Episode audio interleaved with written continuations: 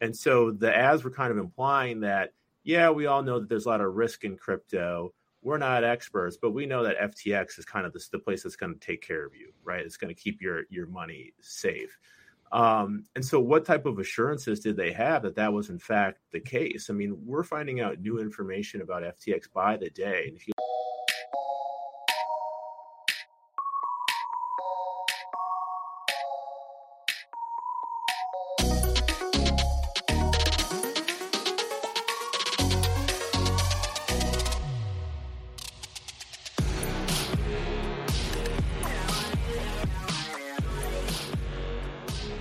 Hey there, boys and girls. Welcome to a special edition of the Business of Sports with Andrew Brandt. It's a crypto edition of the Business of Sports.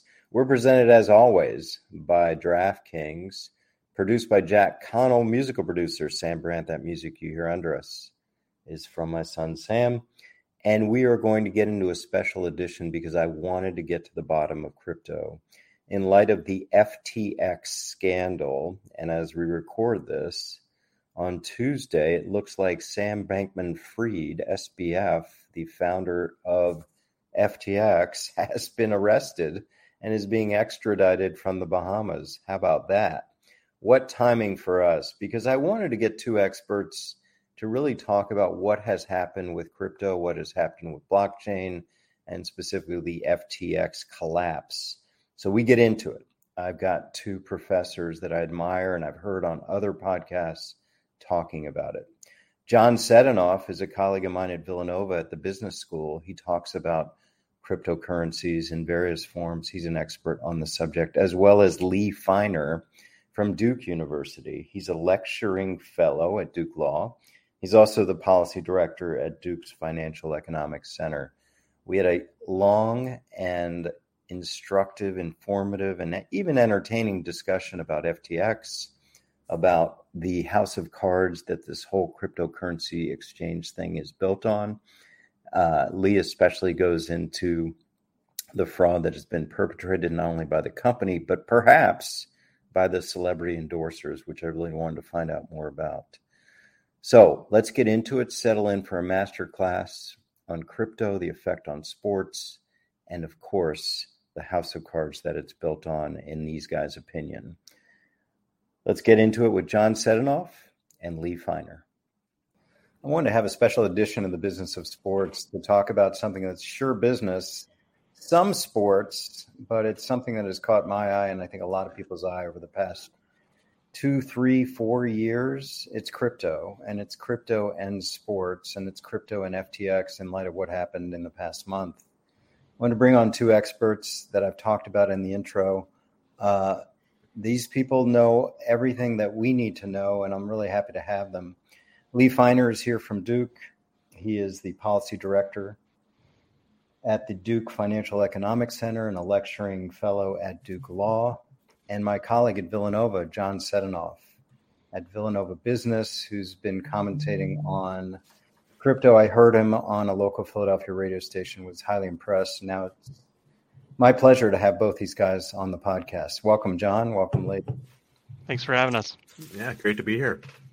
I don't know where to start, but I think we'll start at the beginning, which is sort of where does crypto come from and explain to our listeners, some of which are quite well versed in the cryptocurrencies, but some of which are not. So I'll start with you, John, to sort of lay it out for us, sort of the background, how we got to where we got to before we get into the details with sports issues.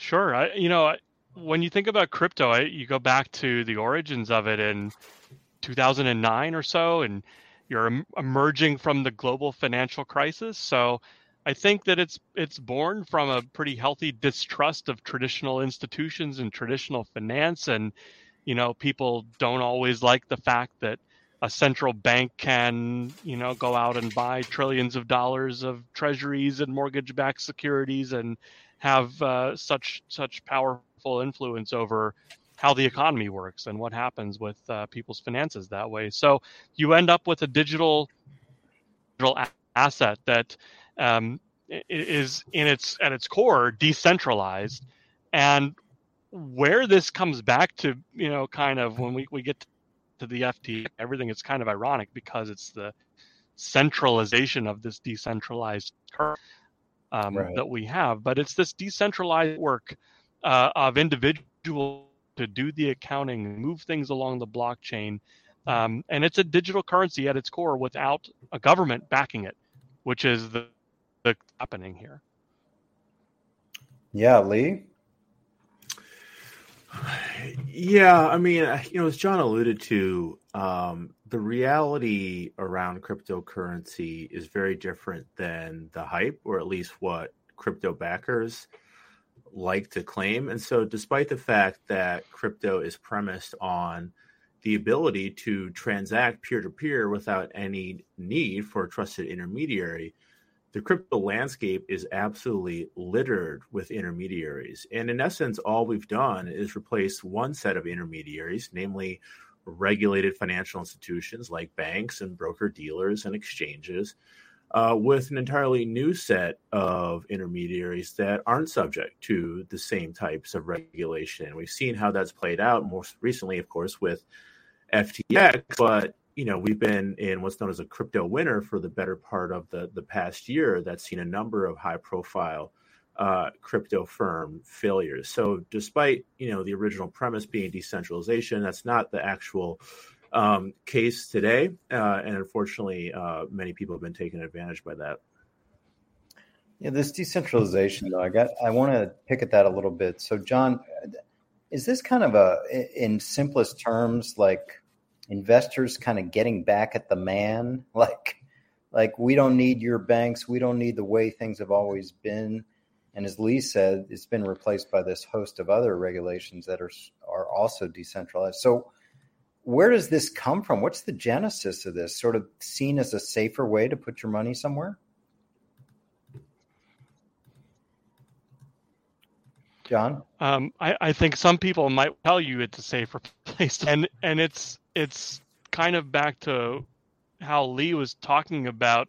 You know, we're replacing with all of these. You know, it's supposed to be decentralized, but we're replacing with centralized institutions. But they're all, you know, Lee, if any, regulation uh, involved with them. So, you know, you're you're forfeiting a lot of the hard hard fought and hard learned lessons of the past you know 100 years since the great depression when we with all that we know about bank failures and bank runs and institutions and keeping them safe and why we have regulations what we do we're just kind of throwing that out the window i think with a lot of what's gone on in the space.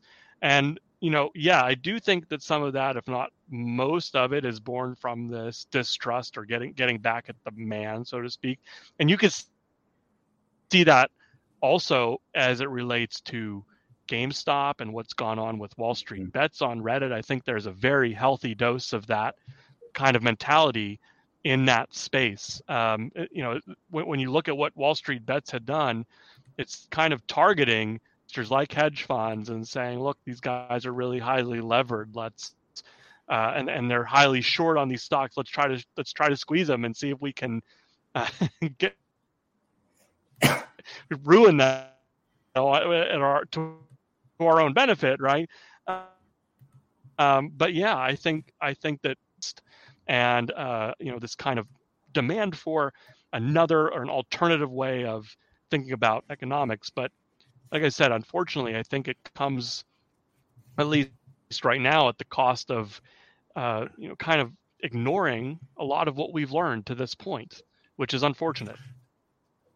And Andrew, it's worth pointing out that you know, crypto has gone through multiple sort of iterations, and despite the fact that its origins were premised in distrust of legacy financial institutions, you know that is now a minority strain, I would say, within the broader community of people that are into cryptocurrency. I mean, the reality is that for a number of years now, the vast majority of people simply buy cryptocurrency because they think they can sell it to someone else at a higher price in the future. And that, by definition, is a bubble. Uh, and of course, we've seen that play out. And, you know, we can talk about, you know, what makes cryptocurrency valuable. You know, why is someone willing to pay, you know, $15,000 for one Bitcoin? And, you know, it's a bit of a mystery because unlike traditional financial assets, there's no fundamentals, there's no cash flows, that you're discounting to you know present time uh, normal currencies are valued relative to one another, right? There's the yen dollar exchange rate. That's going to be based on a number of factors like GDP, inflation, interest rates in the two countries. Of course, those concepts aren't applicable when it comes to cryptocurrency. So that leaves you, in essence, with an asset that trades entirely on sentiment. You know, and the thing about sentiment is it can be completely fickle. But this is why, you know, social media, celebrities, you know, athletes are so critical because that's what's necessary to drive that sentiment and at the end of the day attract the next greater fool to come in and buy it at that higher price. But that's, you know, a, a house of cards and we've seen that play out here. And how did they attract that, for lack of a better word, pardon the pun, currency with high profile people? How did crypto become that? Is kind of where I want to I mean, how did it become cool? Yeah, I mean that's a that's a great question. As we talked about, there is a communal element to this, right? There's kind of this essence of we have inside knowledge, right? Like, you know, the legacy financial institutions, legacy central banks are corrupted, right? They're not serving our interests. We have the answer, right? It's this decentralized, you know, cryptocurrency. And that really attracts a lot of a lot of people um, and you know, social media is absolutely critical to the rise of cryptocurrency. I mean, we would not be where we're at today without social media because it allows you to spread that message and bring in more true believers and also create an echo chamber where it's very easy to kind of shout down anyone who disagrees with you. And as someone who's a noted kind of crypto skeptic, I can tell you that I am not, you know, all that popular on. On uh, social media because you can't allow any of these doubts to fester, right? Lest the the the bubble burst.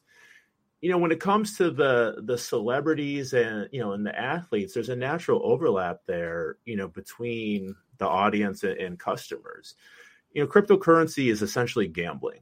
Um, and we know that gambling is attractive to um, young men principally right? And of course, that audience overlaps perfectly with um, sports, right? And anyone who's watching the NFL these days, I mean, every other commercial seems to be a sports book, an online sports book, right? So, um, so there's just a natural overlap there um, between folks who watch sports, folks who gamble, folks who might be attracted to um, to cryptocurrency, and so it's sort of been a, a, a perfect confluence of events here. John, you agree? And I, I think, and you, have got you got to also acknowledge in that you know we had the first kind of Bitcoin bull where things really took off. I get you know in the real mainstream in 2017, and you had the bubble that kind of pops towards the end of that, and that was the first big up and going. But that gets when you get to 2020, and you you talk about you know, how is this becoming popular? It's becoming popular because it's becoming easier to access. If you think about whereas in 2009 and 12 and 14 and 15, you you needed a fair amount of additional technical knowledge to get there. And as you 2016, 17, 18, these institutions that we're talking about, which how they've evolved, you know, for better or worse over time, have brought this to the mainstream. I could sit on my cell phone, go to download Coinbase or pick your favorite, Robinhood, I think nowadays, right? All these uh, apps and put a credit in and buy Bitcoin and be done. And I don't have to worry about a wallet. I don't have to worry about passwords for everything and cold storage and hard, hard drives and all these things. It's just really simple. It's we got it to where, you know, somebody who's got and then you get into what lee's talking about. There is that fear of missing out. There is that gambling side the, the possibility of a quick buck that you can make or quick fort it's not just quick buck quick lamborghini in your driveway i should say yeah. we've seen some people realize that. Uh, and there's this allure of it. And then you get to the pandemic and we're all sitting around at home with nothing to do but download sports gambling apps and day trading and cryptocurrency and you know you you get this uh, appeal for ordinary people to just pile in and um, you're talking about making quick money this was a time of also of hardship for a lot of people, right? So losing jobs and everything else that went on. So there's that natural progression that we have too, where you you get this cash into crypto, and on top of that, let's not also forget direct checks from the from the government that people could get into their Coinbase account if they wanted to. Um, so contributes or contributed a lot to what we've seen. Yeah, and now you've started to mention some of these companies, and we'll get obviously people want to know about FTX. We'll get there, but you mentioned Coinbase. We hear about Crypto.com. We hear about companies like Binance and others.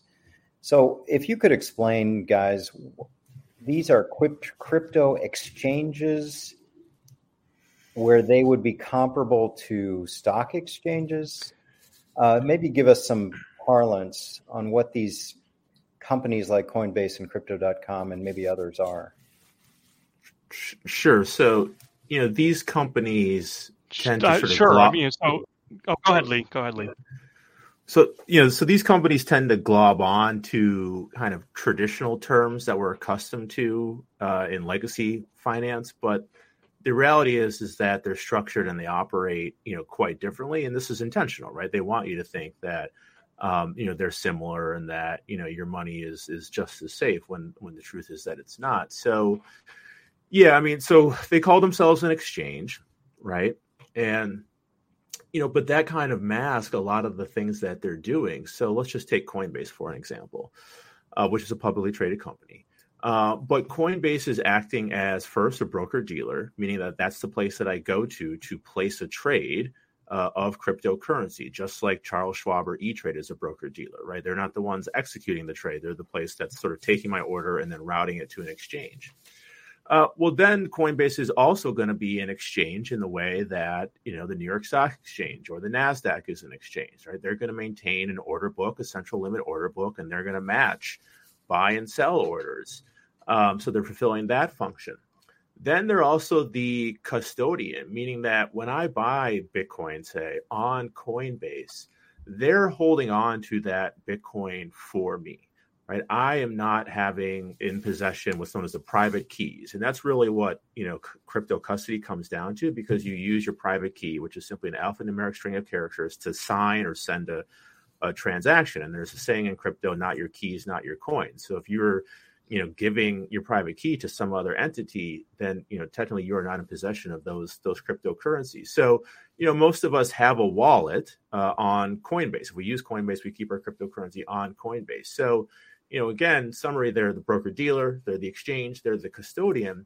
And those three functions create inherent conflicts of interest. And in other times, there also be uh, the market maker. And so when you look at FTX, for instance, what got them in trouble was an affiliated entity called Alameda Research, which was essentially right. a proprietary trading firm that traded on on FTX. And so all of these things create conflicts of interest. And by the way, none of the normal consumer protections that we're used to when it comes to dealing with broker dealers and dealing with uh, stock exchanges are present when it comes to these crypto platforms. There's no capital requirements. There's no audit requirements. There's no prohibitions on you know things like uh, wash trading or you know front running your customers or, or anything like that. So it really is the complete uh, wild west. And you know when these crypto platforms, and I use the term platforms because I think that's the more accurate description you know, when they fail, as we've seen with FTX, you become, if you're a customer, meaning that you have crypto on that exchange, you or that platform, you become an unsecured creditor in that bankruptcy estate. Right. So you have to get in line just like everyone else, all the other creditors, in hopes of getting your money back. And the reality is, is I'm sad to say it, but these folks are probably not going to see anything because mm. we have the Mount Gox exchange that failed in 2014 and no one's gotten a penny back from that. So, you know, that is very different, of course, than if, God forbid, you know, Charles Schwab or E Trade would have failed. Yeah. Right? There's a there's a legal regime in place, Securities Investor Protection Corporation, that ensures that you still have protections, that you still have access to the securities that you own through those uh, through those platforms. So, you know, again, these exchanges or platforms in crypto want you to believe that they're similar to, you know, these traditional institutions we're used to but the reality is very different. Back to these guys in a minute. I want to give you a word from Rocket Money. Listen, I am one of these people that wastes money on subscriptions. I'm one of 80% of people. they get all these subscriptions, they forget about it. Maybe it's your unused Amazon, maybe it's Hulu. There's a great app that helps track all of this. And because of it, I don't waste any time on subscriptions I don't use. You might have heard of it. It's called Rocket Money. It used to be known as Truebill. You really know how much you pay on subscriptions? Most most people think they pay about $80 a month. The actual number is closer to 200. That's right. You're probably wasting hundreds of dollars every month subscriptions you don't know about, you don't even need. This is the app that takes care of all that for me. It shows all the subscriptions in one place, then cancels whatever you don't still want. Rocket Money can even find subscriptions you didn't even know you're paying for.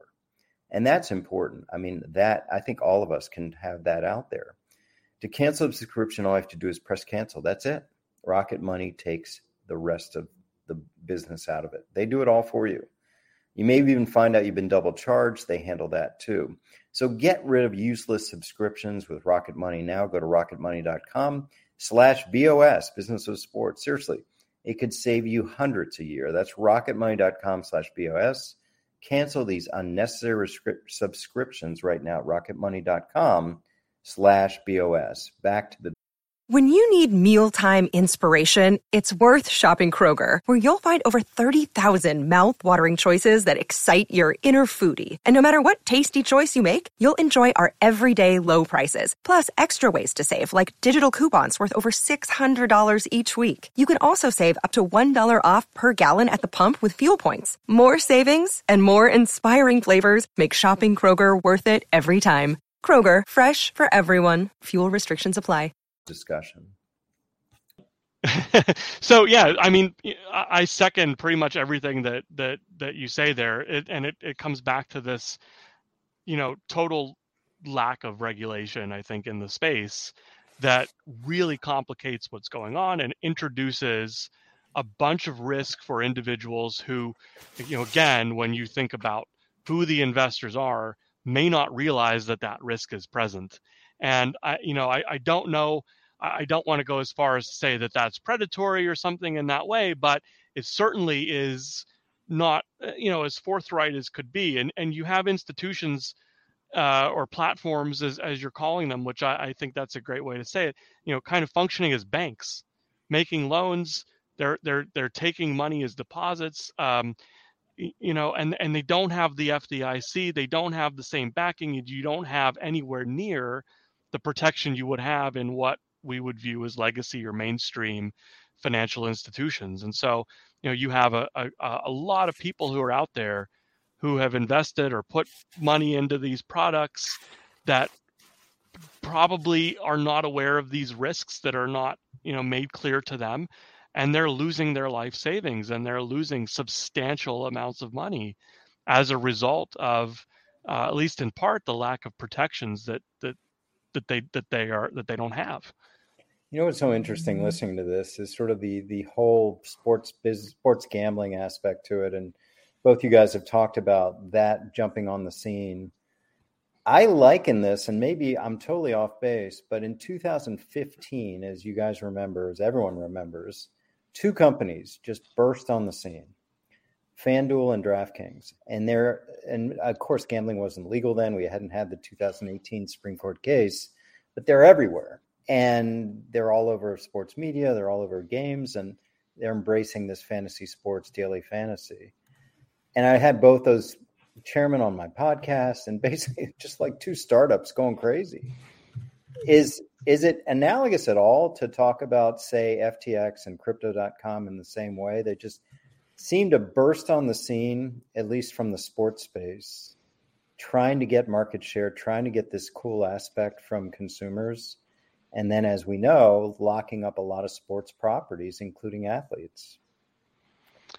I yeah they and and i i think you can kind of make a good comparison too and how they're trying to be how aggressively they're trying to find business um, when you when you think about you know we along with ftx you had failures at places like celsius BlockFi's yeah. and that too and they're you know it, it, the the pursuit of um, clientele for DraftKings and and FanDuel and the like, they're they've been very aggressive, not just with marketing on television, but also through what they've offered as far as you know risk-free bets and promotions and everything else. And I think you get uh, a comparable feel with some of the the crypto firms that are out there um, offering. You know, you're talking about some of these places offering you eight nine percent interest on your deposits and um, promo promotions for matching your deposits and for attracting business in. Um, and, and I, I think that's there's some good comparison between the two because it's a similar kind of pursuit of trying to capture market share and become the leader in this space. Um, and there become, you know, you end up with a handful of institutions or platforms that become uh, large scale in this process, but at what cost? Um, and running a sports book is very different than running a right. what amounts to a bank or a, a, trading platform or something like that. It's a very different uh, end result, I think, that you're getting at that involves a different type of risk that, again, can be hidden uh, depending on the perspective. At, at, least with sports gambling, the risk is very obvious, right? What's what you're getting yourself into. I think. You know what you're doing. Yeah. Yeah. Yeah. Well, FTX is the company that's been in the news lately, and I mentioned sports, so they've invested into naming rights for the Miami Heat Arena, the Cal Golden Bears Stadium, and then of course all these athletes from Steph Curry to Tom Brady to Gisele to Naomi Osaka to Shohei Ohtani, uh, and the list goes on. So, I guess where we start with FTX is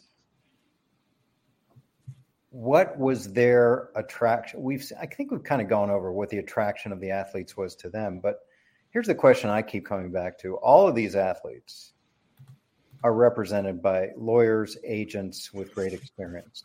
Mm-hmm.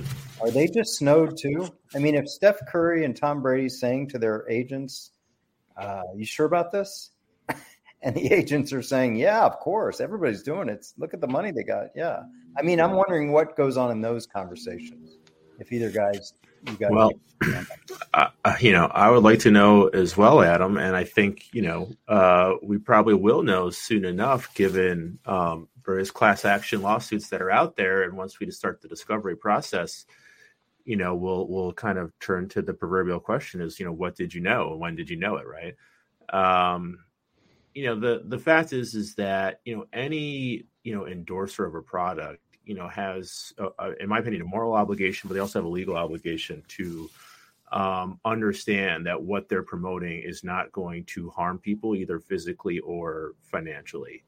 Um, and so i think you know what happened with these celebrity endorsers is just you know, it's just really awful and, and unconscionable when you think about it. I mean, you look at some of the, these actual ad campaigns. I mean, for FTX, like look at the Steph Curry commercial, right? The whole thing is premised on he's not the expert, but FTX is the safe place to invest in cryptocurrency, right? Which was obviously, you know, not true. And so the ads were kind of implying that, yeah, we all know that there's a lot of risk in crypto we're not experts, but we know that FTX is kind of the, the place that's going to take care of you, right? It's going to keep your your money safe. Um, and so, what type of assurances did they have that that was in fact the case? I mean, we're finding out new information about FTX by the day. And if you look at some of the filings um, from John Ray, who's the new CEO that's sort of steering the company through the bankruptcy process, who, by the way, oversaw um, the Enron bankruptcy. And in his first day declaration to the bankruptcy court, he said that this was the worst corporate governance failure he'd seen in his history, um, it, it, you know, in his career. Um, and some of the details were quite shocking. I mean, there was no uh, centralized cash management management system. Uh, there was no accounting. There was no books and records. Um, employee reimbursements were conducted via chat and approved uh, by managers sending emojis, things of that nature. So you have to ask yourself, man, anyone who dealt with this company had to have some insights that this was not, you know, a very well functioning company, that they were doing things a bit differently because John Ray was, you know, he wasn't even there for a week.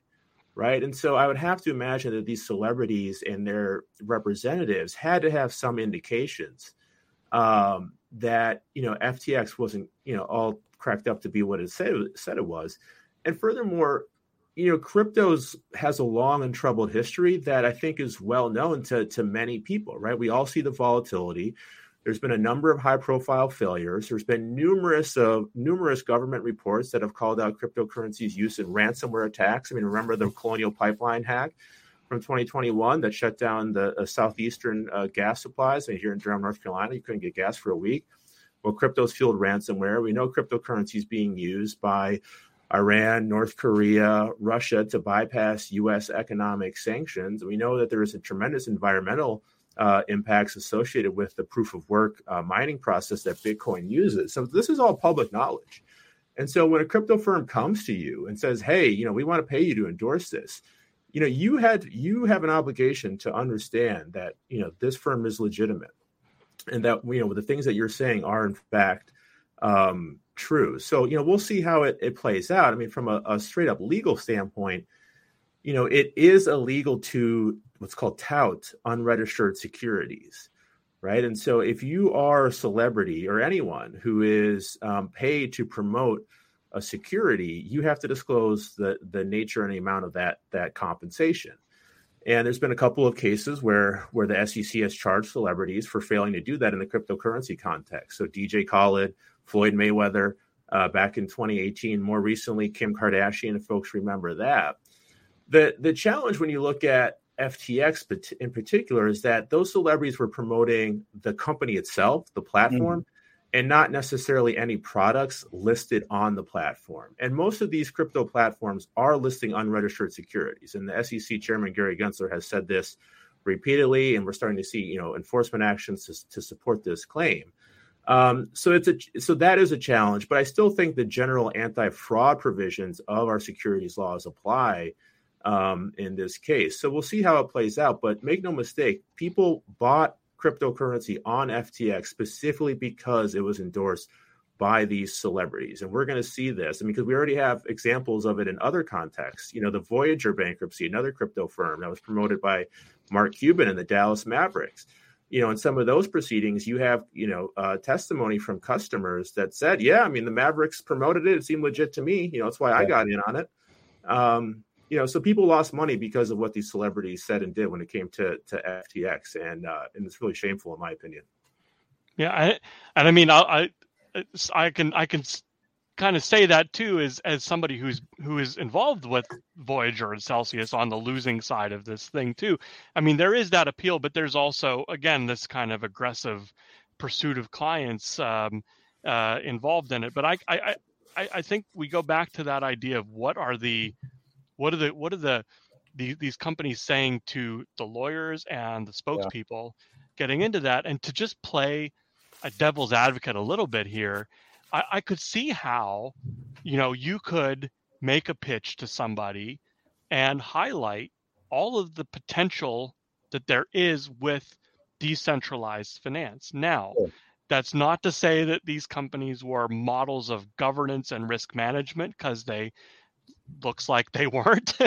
um, but you know, and and that's also not to say that you know we should ignore volatility of the underlying assets because it's it's all there, and you you know I can find you statistics about volatility of Bitcoin and and Ether and everything else relative to currencies and commodities, but you can point to potentially, you know, and we we've been, I think we've we've we've been very um, kind of negative about things so far, and understandably so. Um, but when you look at what the blockchain can do, uh, and what some of these decentralized things, what you applications of them in a finance setting, there is promise there. And I'll and I will agree with what Lee said because proof of work on a blockchain, especially with the scale that Bitcoin's at, becomes tremendous a, a, tremendous impact to the environment. And you can replace that with things like proof of stake. There are alternatives.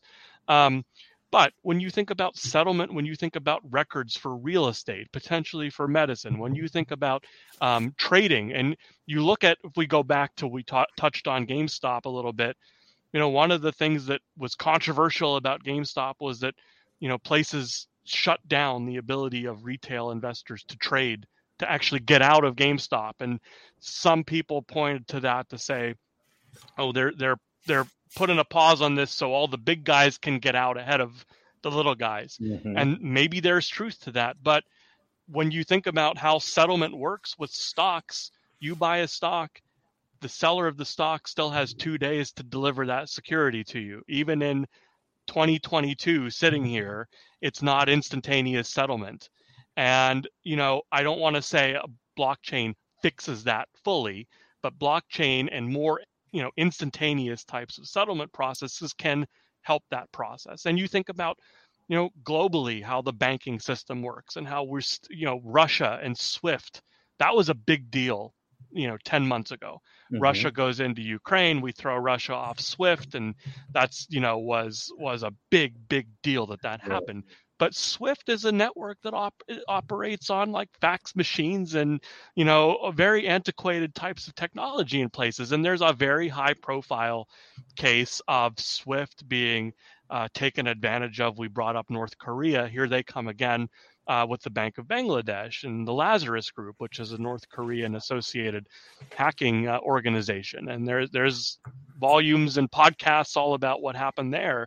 But again, you kind of you know, what if we can remove some of the antiquated stuff that goes on in our international banking system and and replace it with a more instantaneous more direct settlement system so you know we're we're talking about some of the negatives that come from crypto and there there certainly are and there's certainly risks and it's there's certainly bubble like characteristics if we don't want to yeah. call it an outright bubble but what's underneath of it in my view, is what's got the the potential to be the game changer as we progress with things. And cryptocurrency, Bitcoin might not be here in 10 years, but blockchain technologies and the, the applications of it, I think, are what could be long run beneficial and where the growth opportunity, the more stable and long run growth opportunity is. And you can see that because legacy institutions that are the enemy of, of the crypto people right.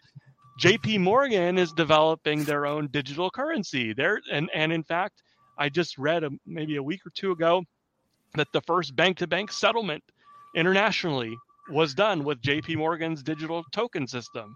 Um, so that's moving along. So there's potential there. And I also, uh, you know, JP Morgan's investment just this year in fintech and, and in blockchain type stuff is going to outpace all of what the crypto ecosystem is investing in that space uh, as a as a entire total for this year. So you know that should tell you something about this potential. It's it's not necessarily in the tokens themselves. It's in what's under the hood, I think. And so bringing it full circle, I mean, I could certainly see you know an exchange or somebody extolling these virtues of of fintech and maybe leaving out some of the not so great stuff and really putting a positive spin on it to convince people to bring them into this fold. Uh, and you could certainly make the argument that FTX and others were could argue that they were part of this, you know, these innovations. So, thanks so much, John, for really distinguishing that. You know, that is a big distinction. We get so caught up in crypto, we don't talk about sort of the more basic aspect of the blockchain. And getting back to a little bit of getting caught up into crypto, I'd be remiss to say with the with the S, FTX, that guy Sam Bankman-Fried, who's been in the news with his floppy hair and his baby face over the past two months. Uh, I'm just floored again. I you can make a case that the athletes don't didn't understand that, but am I missing something? Wasn't he and maybe isn't he still? Well, it's more wasn't he? Wasn't he the darling of Wall Street, Silicon Valley, Congress? I mean, this guy was feted by congressmen, by Andreessen Horowitz, by Sequoia. I mean, yeah. What are we missing here?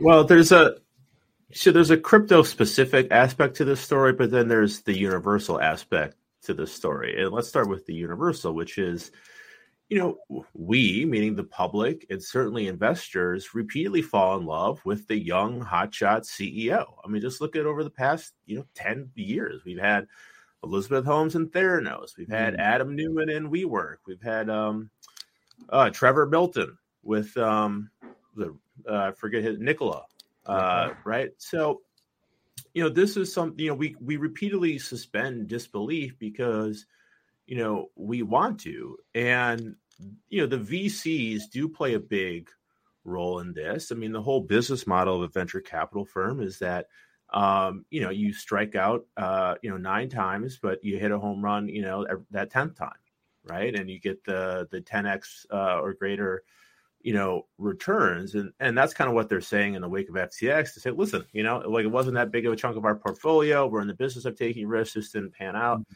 you know oh well um, but you do have to ask like where was the due diligence here? Right. Um, and you know the reality though is that vcs have an incentive not to do due diligence because god forbid you develop a reputation as being founder unfriendly and then you start getting locked out of the you know future deals uh, and so you turn the other way uh, when you're when you know you don't look, or you turn the other way when you do see um, when you do see issues. Now, the the crypto specific aspect of this story is that it's so new and it's essentially unregulated. And so Sam Bankman Fried was a very uh, present um, personality in DC.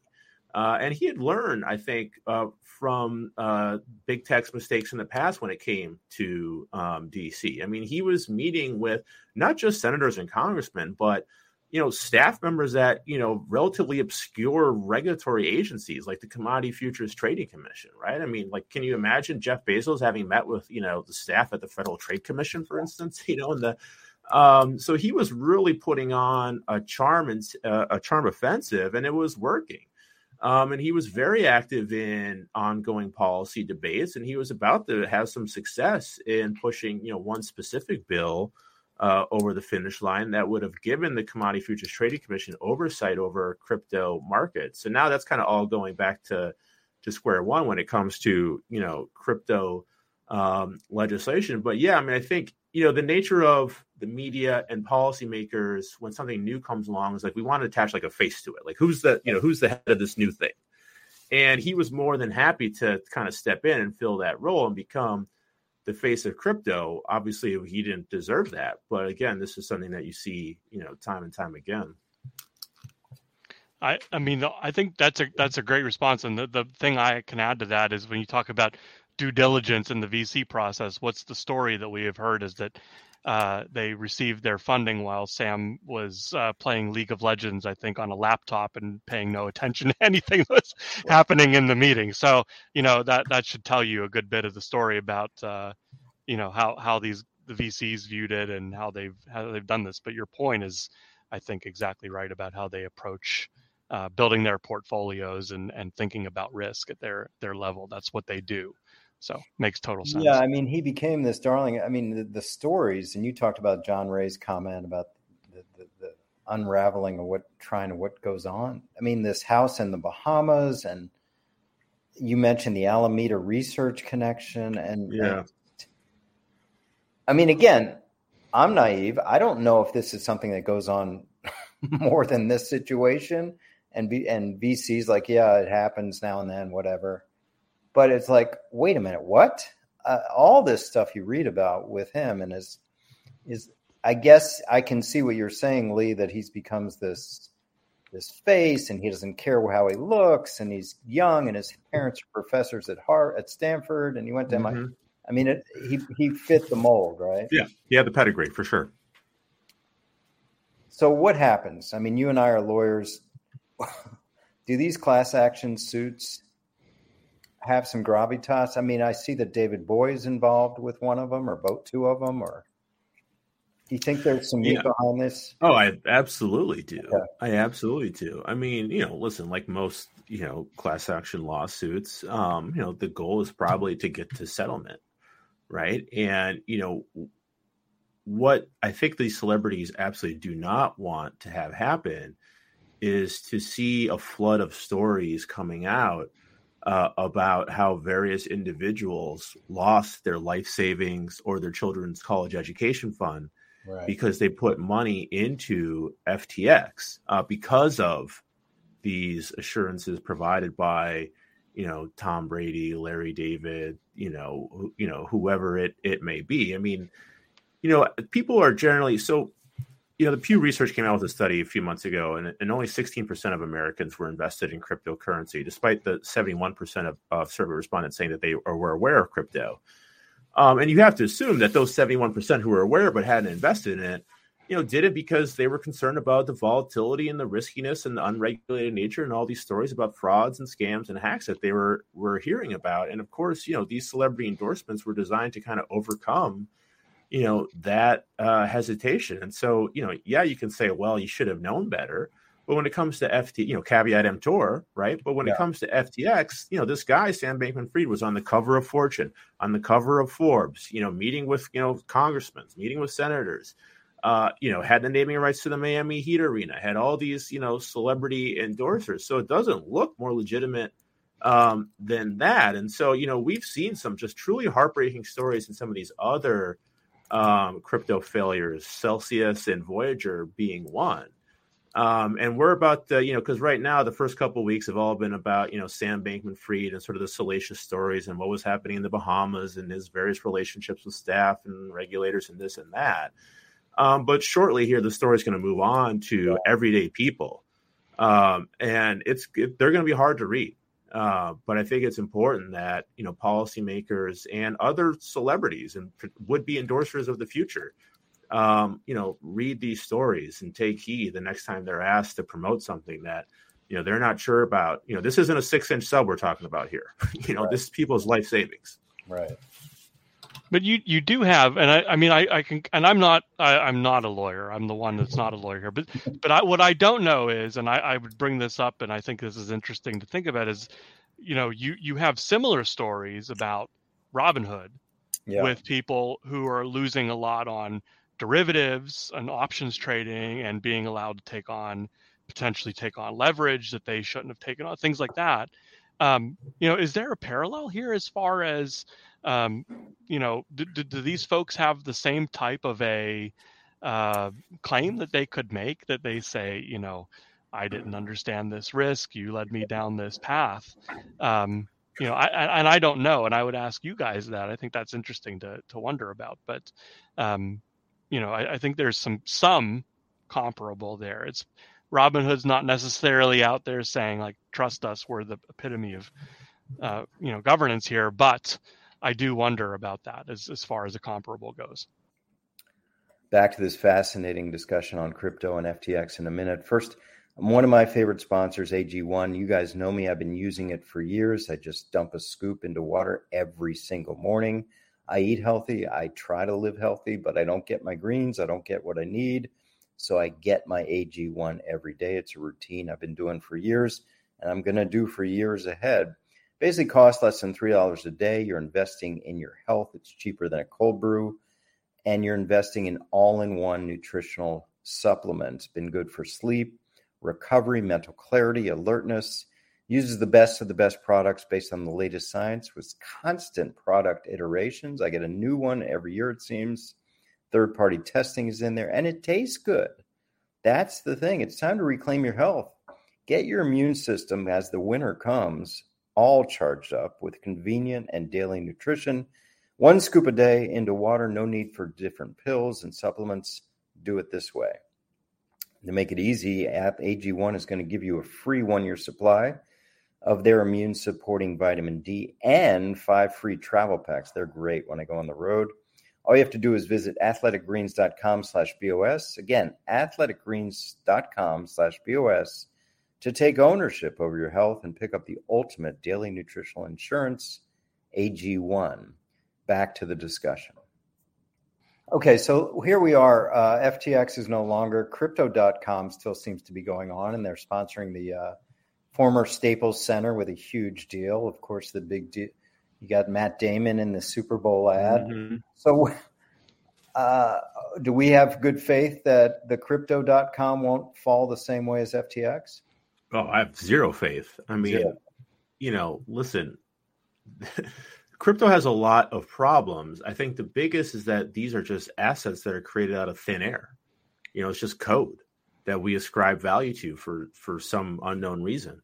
Yeah. Um, and so the whole industry, frankly, is is a house of cards. And you know, FTX is not an isolated incident, right? It's but the latest in a number of firms that have failed over the past year. And you know, one of crypto's problems is that there's no lender of last resort to step in and stop the hemorrhaging. You know, when you see contagion like this in traditional finance, you know that's why you have a central bank so the central bank can step in and provide liquidity to those who who need it and you know one of the you know kind of the ironies i guess of the the ftx saga was that sam bankman fried himself had been a lender of last resort up until recently that he had and ftx had um, you know backstop a number of firms that had either failed or on the cusp of uh, of failure and you know, it turns out he probably needed to do that in order to prevent uh, his own firm's demise. Um, so you know this is a classic contagion event. You know we've seen this time and time again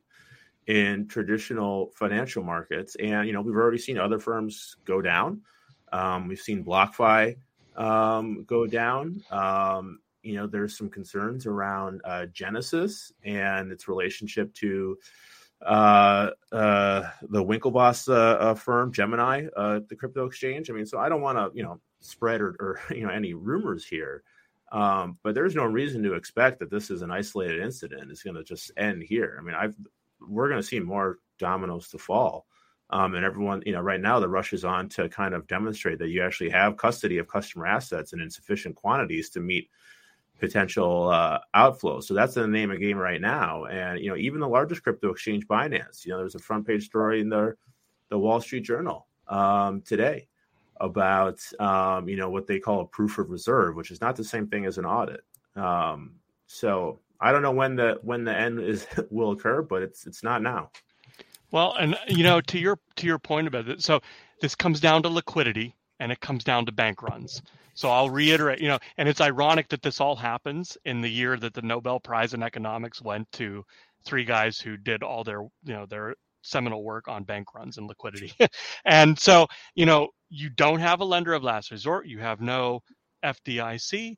Um, and this is almost like if you think back to again the Great Depression, there's a bank holiday, and the bank holiday was everybody's going to shut down, and we're going to do an audit, and we're all going to convince everybody that things are fine. Yeah. And a lot of banks never reopened even from the bank holiday, and even when they did, they started to collapse and fail again because of all the bank runs. Same thing when you don't have a backstop and when you don't have confidence in the system, it's not going to go well. And and that's where we are. And regardless of whether these firms are properly managed in terms of their asset and liability management and how their portfolio looks, if you don't have confidence and people are lining up to pull their stuff, you're in real trouble. Um, and and so as you have rumors and as you have this spread of panic and contagion happens, it's gonna persist uh, until something changes. And right now, not much has changed. And I'll add on top of the, all the exchanges and the, like people like Binance now and that we're thinking about, let's add to that mix stable coins, which we haven't really brought into this discussion. But Tether is a really important and widely used stable coin. We had an issue with Terra back in the spring, which was a stable coin that lost its peg. Now Tether is there and they've been off their peg but managed to bounce back up to their $1 per Tether peg. But what they've got, they've got a substantial burden of proof as well as to say what what do we have in our portfolio that's backing you know this this this coin? Because again you want your tether should be equal always to be redeemable for a one us dollar.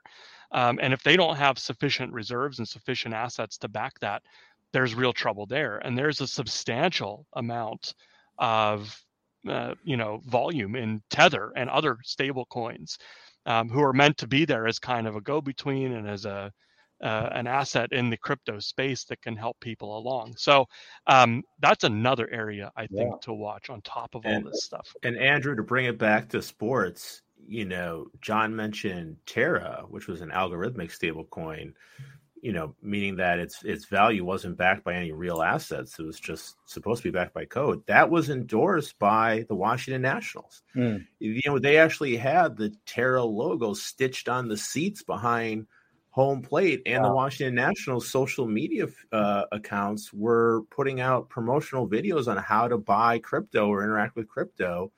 Um, you know, by using you know Terra. So um, you know, that's a particularly egregious example because that collapsed and is essentially completely worthless now. Um, and I don't know if the Washington Nationals are being are being sued for that, but it's certainly not a good look for the team.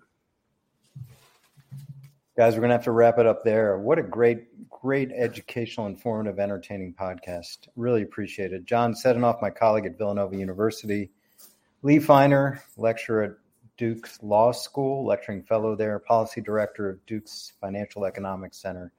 Thank you guys so much for educating us on crypto, on FTX, on SBF and his hair, and on what's ahead in that world. Really appreciate it. Thank you. Thank you. Thank you, guys. Really hope you guys enjoyed that. I wanted to take a deep dive into crypto. I know it's not the deepest dive, but from a sports podcast, really look at it and we'll do more on that. As we said, we didn't get to NFTs. I'm going to do a whole different podcast on that. Thanks to John. Thanks to Lee. Thanks to you guys. You can follow me obviously on Twitter, Andrew Brandt, Instagram, where I'm doing reels every single day at Andrew Brandt 2. And of course, the newsletter, andrew-brandt.com, is where you sign up. You can also sign up for my Sports Business League, where I do instruction every day and weekly meetings. Hope you enjoy the podcast. Give us a good rating if you would. You can support the podcast, Andrew Brandt 20 at Venmo. And of course, share it with a friend if you would. Thanks to producer Jack Connell, my music producer Sam Brandt. Thanks to you for listening. And we'll be back next week with another edition of the Business of Sports with Andrew Brandt.